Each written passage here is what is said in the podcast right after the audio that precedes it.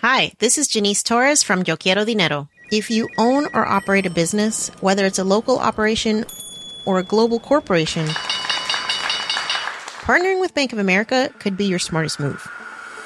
By teaming with Bank of America, you'll enjoy exclusive digital tools, award-winning insights, and business solutions so powerful, you'll make every move matter. Position your business to capitalize on opportunity in a moment's notice. Visit bankofamerica.com/bankingforbusiness to learn more. What would you like the power to do? Bank of America NA, copyright 2024. I'm Sandra, and I'm just the professional your small business was looking for. But you didn't hire me because you didn't use LinkedIn Jobs. LinkedIn has professionals you can't find anywhere else, including those who aren't actively looking for a new job, but might be open to the perfect role, like me. In a given month, over 70% of LinkedIn users don't visit other leading job sites. So if you're not looking on LinkedIn, you'll miss out on great candidates like Sandra. Start hiring professionals like a professional. Post your free job on linkedin.com/people today. Coming up on DTNS, Gogoro's battery-swapping scooters expand to India, Europe's aiming to regulate AI, and how VR can make you healthier. This is the Daily Tech News for Wednesday, April 21st, 2021. 21 in Los Angeles. I'm Tom Merritt. And from Studio Redwood, I'm Sarah Lane. And SLC, I'm Scott Johnson. I'm the show's producer, Roger Chang. We were just talking about spinoffs of spin-offs on TV shows and old board games like Operation. If you want that wider conversation, become a member and get Good Day Internet at patreon.com/DTNS. Let's start with a few tech things you should know.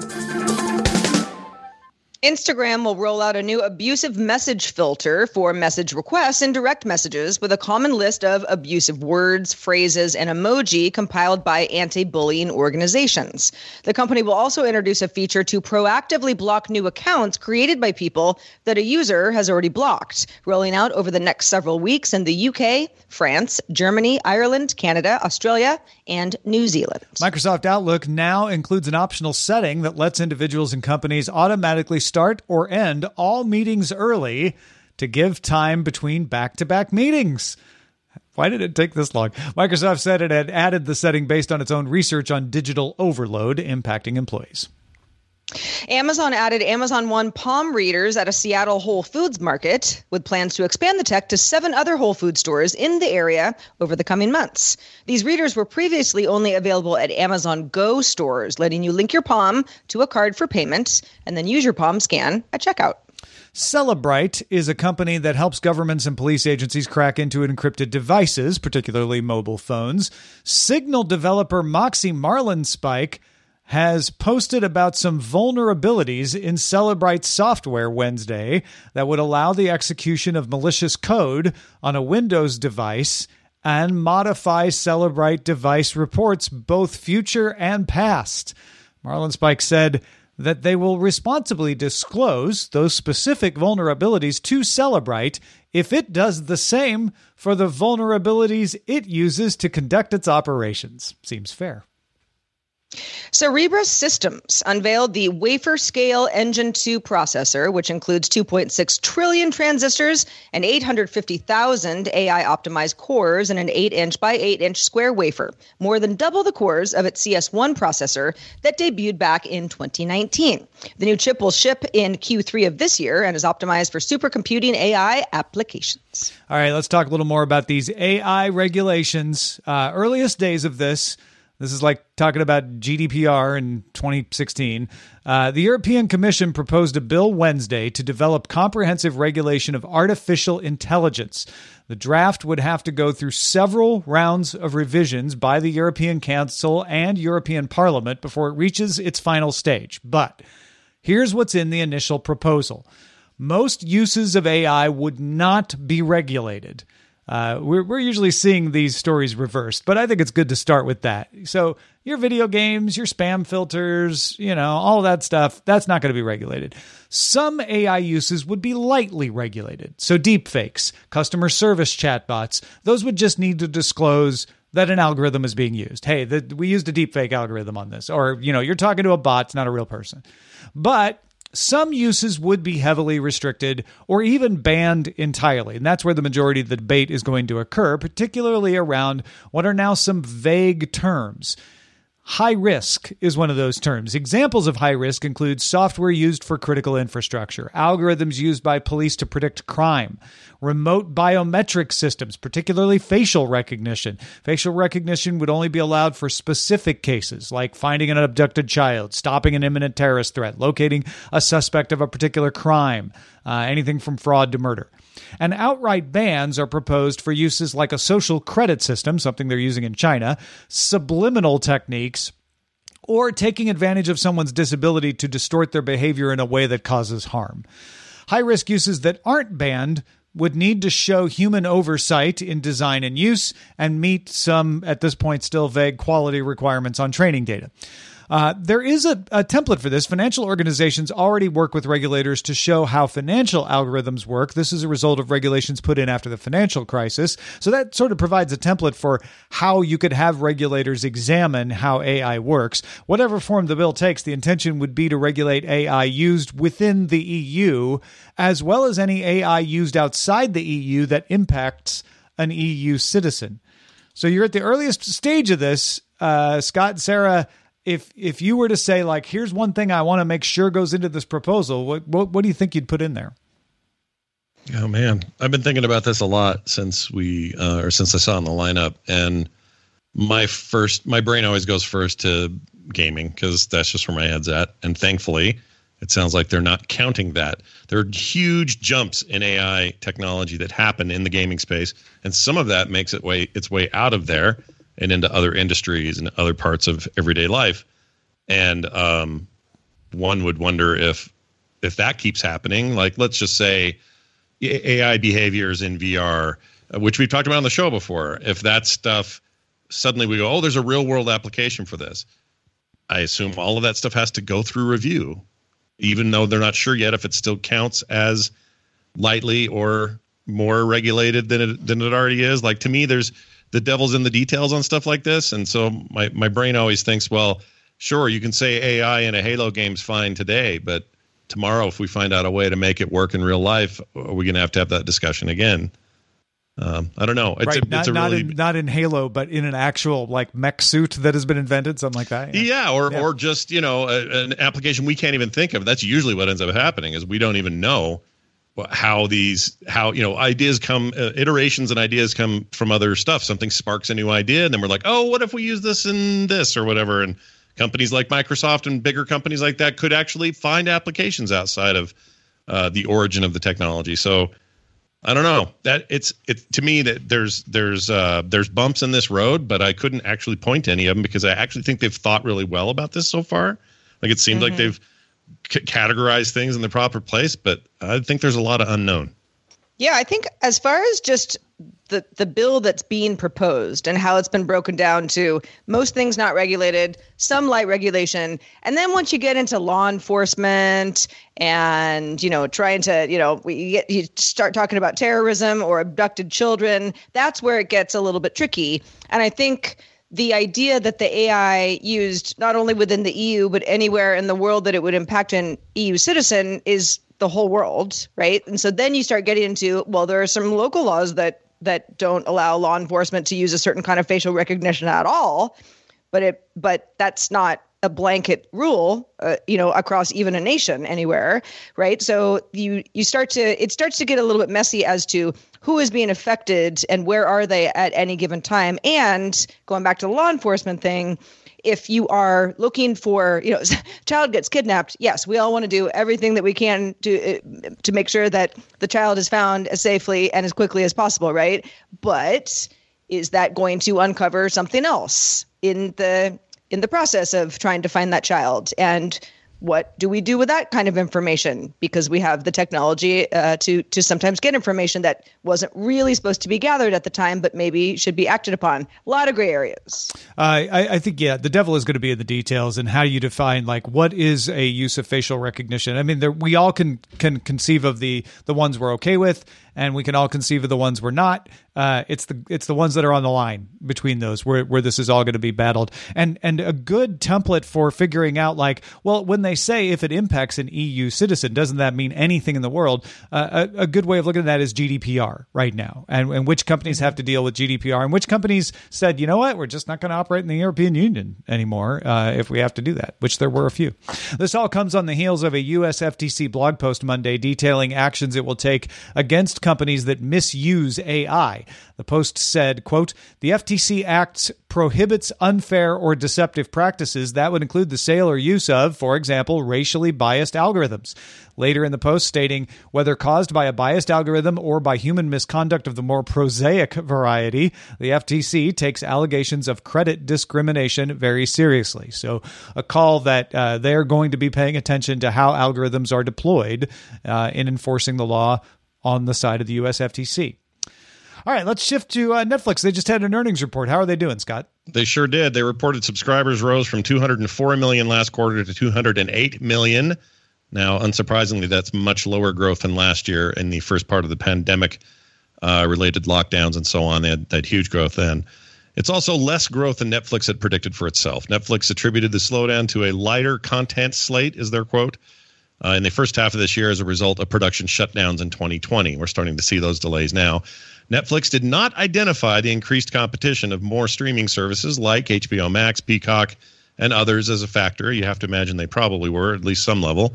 Netflix says a second strong half with the return of The Witcher and movies starring The Rock and Leonardo DiCaprio, not necessarily together, will accelerate growth. Although put them together and then you got real growth, man. Anyway, meanwhile, Netflix predicts it will add 1 million subscribers next quarter. Yeah. No, so we're going to have another slow quarter from Netflix. I think they're right. I think, you know, not having a – I think this is another way of Netflix nicely saying we didn't have a big hit. Bridgerton was our only big hit, and it didn't carry us in this last quarter. I think that's fair, and they haven't been producing as much. But I always thought Netflix was better positioned for the pandemic because they were producing so much content. And they even said last year, like, hey, our production isn't going to be suffering as much. So they're changing their tune a little. I think a lot of this has to do with competition. Yeah, they have a deeper well, but they also, you know, that's one of the things their competition actually came to the table with fresh, which was, hey, we're HBO, we're doing Max, and we got all the HBO content, all the Warner Brothers content, and a whole bunch of stuff you forgot we owned, and here it is, and we have it on day one, whereas Netflix has had to pull in third parties through contracts, and it would come and it would go, and then slowly build up their own stuff. So I think they're in a great position, and everything's going well, but I think there's a lot of strength in these competition or these competitors than I expected. Mm-hmm. Like that stuff really blew up. Netflix is, you know, it's the classic. It's going to be the classic example of a company who saw explosive growth in 2020 because everyone's at home. You know, let's sign up for Netflix and start watching some movies and some shows. Let's start at the season 1, episode 1 of Friends. It'll take us a few months, kind of thing. But yeah, we have a lot more competition now, and I think that Netflix was going to have their market share eroded, and last year is just kind of a weird year, and it's has spilled over into 2021 as well. But this probably has more to do with the fact that Netflix is not the only game in town, and less to do with its growth just slowing because everybody in the world has Netflix, because there's still a long way to go. You know, when we were preparing for This Week in Science crossover over the weekend, somebody asked us about why aren't they do battery swaps? And I responded like, they do. And one of the things I pointed out was Gogoro. And we've got some news about Gogoro today. In fact, we do. If you are not familiar with Gogoro, scooters that are powered by Gogoro's swappable, rechargeable batteries now make up about 25% of the vehicle sales market in Taiwan. 25%. Wednesday, Gogoro announced that it will partner with Hero Motor Corp to build battery swapping network in India. Hero will also launch electric two-wheelers under its brand using Gogoro's technology. Hero will also start in India before expanding into some of its 40 other markets. So India, pretty big market, big motorbike place.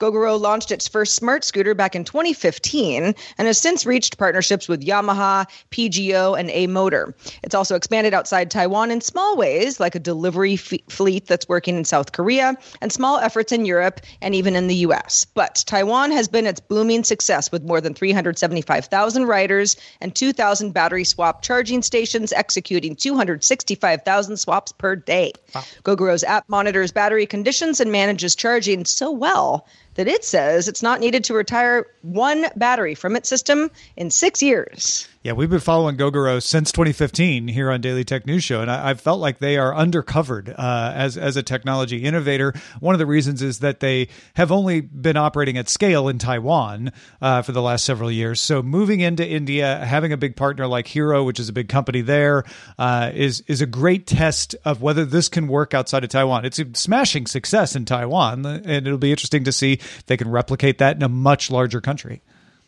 All right, folks, we love patrons that stick with us. That's why we're happy to offer Patreon loyalty rewards. You can get a unique sticker, mug, T-shirt, or hoodie every 3 months, as long as you stay a patron at a certain level. In fact, someone on Twitter was pointing out that the hoodies that you get are so comfortable at that level that their daughter stole them. So it's a good thing they're going to stick around as a patron and get another one. Each of the items has unique art from Len Peralta featuring the DTNS 7-year anniversary logo, as well as depictions of myself, Sarah, and Roger. Get the details at patreon.com/DTNS. Hey there, it's Michelle Norris. I'm host of a podcast called Your Mama's Kitchen. When I travel, I'm usually looking for a way to find a taste of home when I'm not at home. And one of the things I love to do when I am at home is entertain. And Airbnb allows me to do that. When I was in California recently, I rented a house that had a great kitchen. And when we were sitting around the table, we're all thinking, we're in someone else's house. Someone could be in all of our homes as well. If you have a home, but you're not always at home, you have an Airbnb. Your home might be worth more than you think. Find out how much at airbnb.com/host. The Claude 3 model family from Anthropic is your one-stop shop for enterprise AI. With models at every point on the price-performance curve, you no longer have to make trade-offs between intelligence, speed, and cost. Claude 3 Opus sets new industry benchmarks for intelligence. Sonnet strikes the perfect balance between skills and speed, and Haiku is the fastest and lowest cost model on the market, perfectly designed for high volume, high speed use cases. Join the thousands of enterprises who trust Anthropic to keep them at the frontier. Visit anthropic.com/Claude today. My business used to be weighed down by the complexities of in-person payments. Then Stripe Tap to Pay on iPhone came along and changed everything. With Stripe, I streamline my payment process effortlessly. No more juggling different methods. Just a simple tap on my iPhone and transactions are complete. What's truly remarkable is how Stripe caters to all my customers' preferences. Whether they're using cards, Apple Pay, or other digital wallets, Stripe ensures a smooth checkout experience every time. Setting up Stripe was a breeze, taking just minutes to get up and running. From local markets to global retailers, Stripe helped me expand my reach and grow my business with ease. To learn how Tap to Pay on iPhone and Stripe can help grow your revenue and reach, visit stripe.com/tapiphone. All right, let's get into the New York Times publishing a story pretty interesting today, Wednesday, about how virtual reality is helping the physical and the occupational therapy sector of medicine. Not the first time the show's talked about VR helping in those areas, but this is some good growth. The MYT interviewed Michael Hendrick, who permanently lost use of the lower half of his body in a motorcycle accident and has been using VR in his ongoing recovery with good results. Dr. Brennan M. Spiegel, a professor of medicine and public health and director of health services research at the Cedars-Sinai Medical Center in L.A., tells The Times that VR helps patients who are trying to train themselves and stay motivated away from a PT center. Can't be there all the time. And that VR nudges the human brain in ways that other audiovisual media cannot. Boston-based XR Health is one of the companies focused on VR for physical and occupational therapy at home. It's covered by some insurance companies as well in Massachusetts and nationally by Medicare. Or people can pay $179 monthly for the headset and 2 physical occupational therapy appointments monthly. It's not that bad, not too bad. An analyst of 27 studies conducted by Matt C. Howard, an assistant professor of marketing and quantitative methods at the University of South Alabama, found that VR therapy is, in general, more effective than traditional programs. And this doesn't even crack open the case for mental health and therapies that are being sort of done with VR right now in that space. So really cool stuff happening with VR in the medical area. Yeah, we've talked about pain management and post-traumatic stress as examples of that.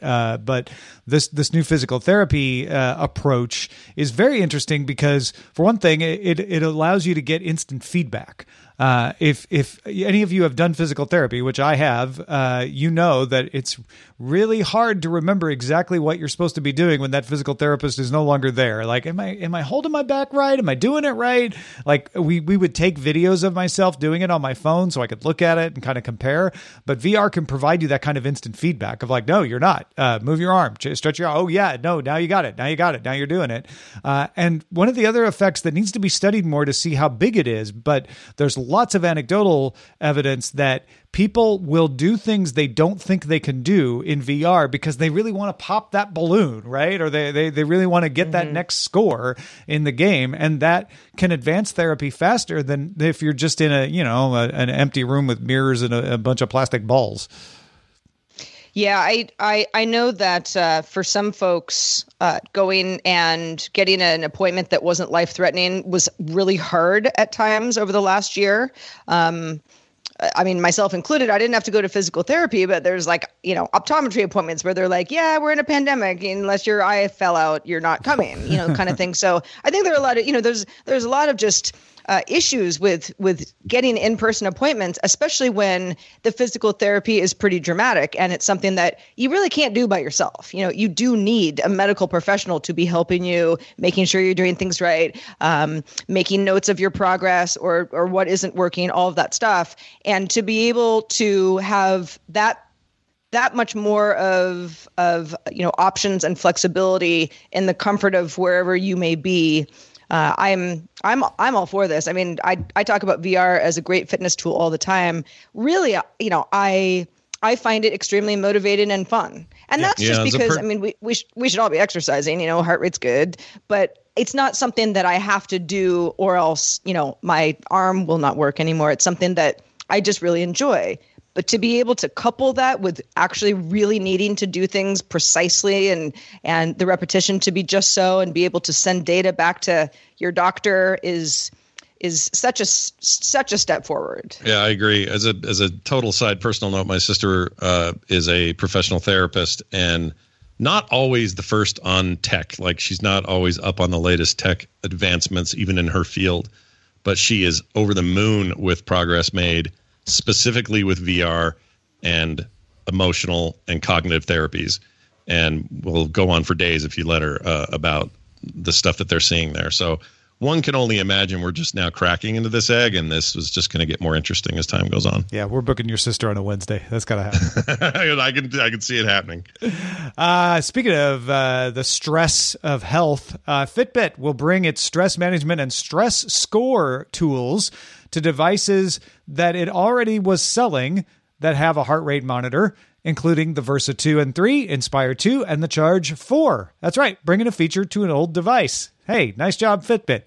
The Fitbit Sense launched with the stress score alongside an electrodermal activity, or EDA, sensor that tracks electrical changes on your skin that may indicate a stress response. See, you'd think Fitbit might want to force you to go buy that new device to get a stress score because it's the only one that has the EDA sensor, right? That's a compelling reason. But apparently, you can calculate the stress score without the EDA sensor. For the older Fitbit devices, the feature looks at heart rate, variability, sleep data, and exertion levels to generate that score. Everybody gets to see the score. And if you subscribe to Fitbit Premium, you see details on what contributed to it.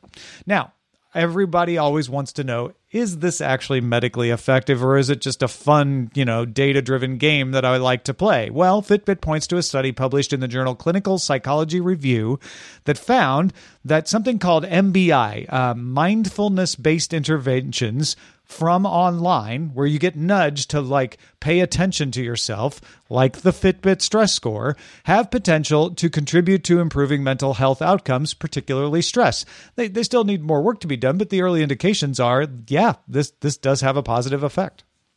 Oh man, I'm so excited about this. I rock my Versa 2 all the time. I wear it to sleep. Sleep data is one of my favorite things to look at in the morning. You know, if I got a crappy night's sleep and I see all the times that I woke up at night, it doesn't really help me figure out why I did that. But including a stress score into this, especially with, how much did I exercise? How tired was I? Did I have some sort of a weird stress spike midday? And can I make some sort of a correlation as to, you know, what was going on at that point? You know, any information, especially information that, studies are backing up, like, this is information that it's not going to make stress go away in your life. You're going to have to do that on your own, right? But to at least give you a little bit more of a tool to figure out what might be triggering you. Yeah, I have a Charge 4, and I think it's awesome that thing is going to get support for this. And it's got stuff to back it up. Like, you hear, there are apps all the time. You spend any time on Instagram, you get advertised to 50 times a day for some kind of, you know, perfect stress management tool. And it's usually just an app that tells you to breathe or whatever.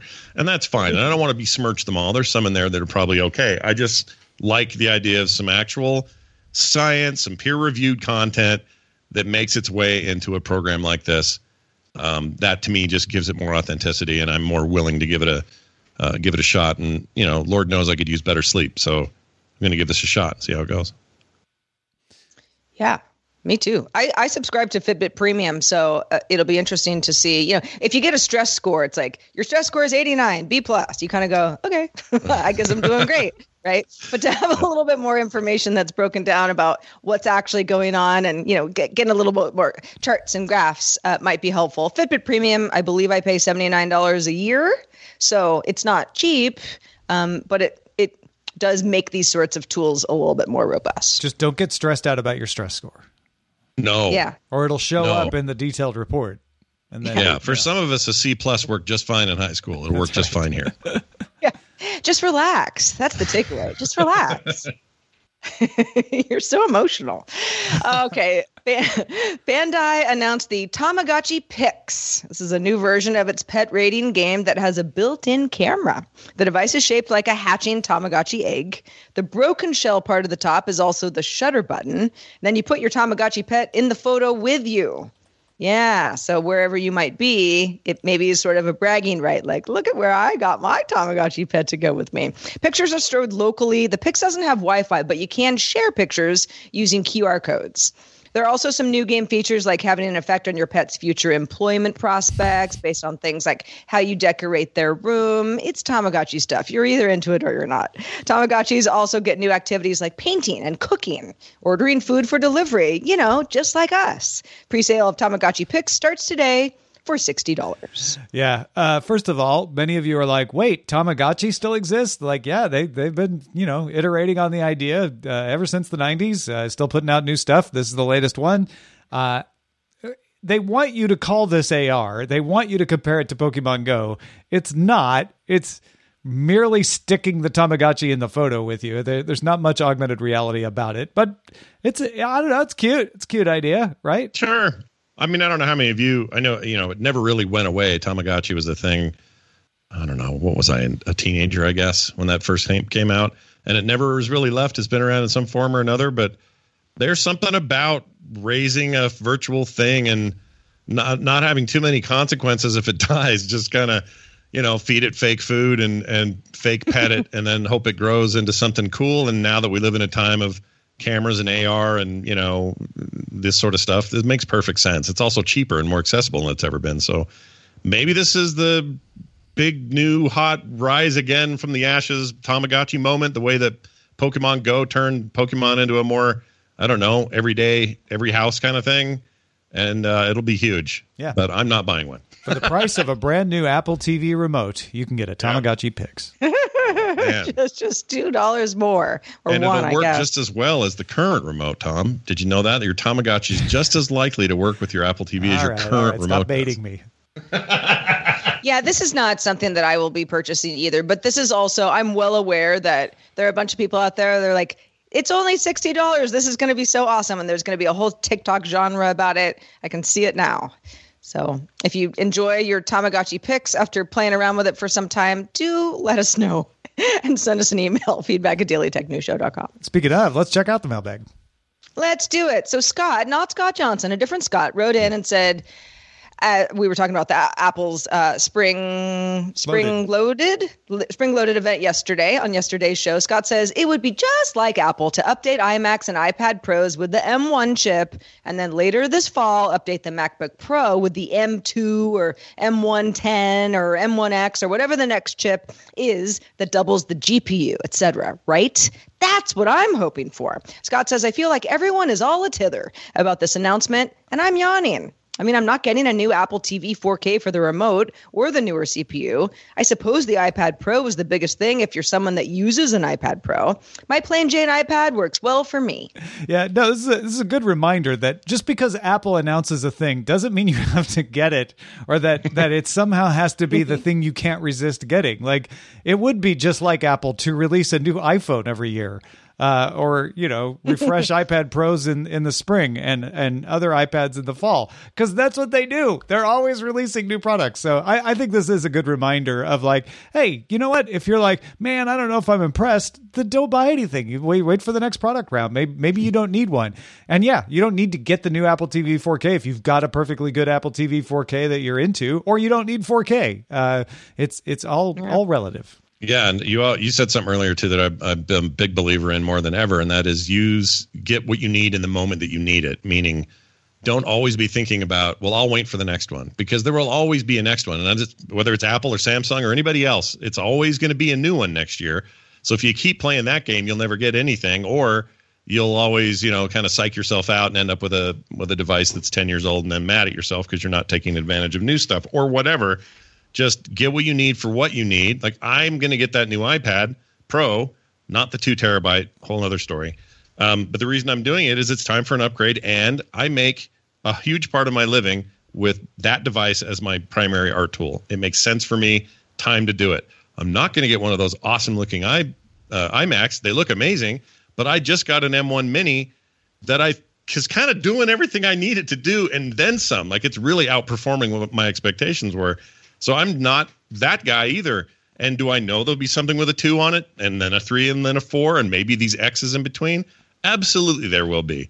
But welcome to like the last 50 years of computer, you know, changes. That's just the way it is. So I feel what he's saying. I just think it's important, like you say, Tom, once in a while, is just remember we don't have to do anything. Yeah. It's on Apple to give us reasons, or Samsung or Google or whoever. If they're going to give us a good enough reason, then we'll think about it. And yeah, update your products as often as you want when you think you got something worth changing, because that makes them better. So by the time I need to buy something, there's lots of cool new stuff in it. But that doesn't mean I have to get the new thing every time it's announced. The only thing I would say to people in general is, if we're close to an Apple announcement, or we're close to a historic Apple announcement, maybe wait a couple of weeks to find out what they announce. Yep. Agreed. Oh, also, I know people bring it up all the time, but I'll just say it again. Apple Rumors has that amazing, they keep it up all the time, that amazing chart. And it's basically every product Apple has, when it was last released, what was the latest refresh, and then a kind of a general recommendation of whether you should be looking to buy now or hold off because there's a new event in a month where they may announce a new one or whatever. And they'll give you kind of a range of maybe you're okay, or definitely buy because it's brand new, or don't get it because we think there's new Pros coming out this fall or whatever. It's really helpful if you're somebody out there going, I don't have to pull the trigger today, but I might soon. I need more information. And that tool's awesome. It's really good. Well, thanks for the email, Scott. Thanks to everybody who emails us. And also, big shout out to patrons at our master and our grandmaster levels. Today, they include High Tech Okie, Tim Ashman, and Brandon Brooks. By the way, even more special thanks, the specialist of thanks, to Mike McLaughlin, who today is in the top lifetime supporters for DTNS. Well, he is every day, but today we are celebrating you, Mike. Thanks for all the years of support. Also, thanks to Scott Johnson. Scott Johnson, how the heck have you been since last week? Oh, I've been pretty good. We are now at the halfway point of the Kickstarter I mentioned last week. Huge thanks to any DTNS folks that helped reach out and support that thing. As a result, things have gone a little nuts, and we broke through our 8th stretch goal already. And stretch goal 9 is just there looming, looking at us. We're only a couple $100 away. So if you want to play a really fun casual card game with your friends, family, or whoever in a very competitive way and have lots of cool, fun sci-fi surrounding it, By gum, you're going to like Rock Runners Incorporated. Go check it out. It's Rock Runners on Kickstarter, and we'll be there for another 13 days or so. And again, giant thanks to everybody who helped out with that so far. We are live on this here show Monday through Friday at 4:30 p.m. Eastern. That's 20:30 UTC. Find out more at dailytechnewsshow.com/live. Our own Tom Merritt is out tomorrow, but we have Rich Straffolino filling in. Plus, we'll have Justin Robert Young and Dan Campos joining us. Talk to you then.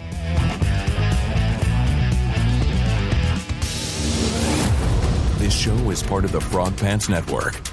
Get more at frogpants.com. Diamond Club hopes you have enjoyed this program.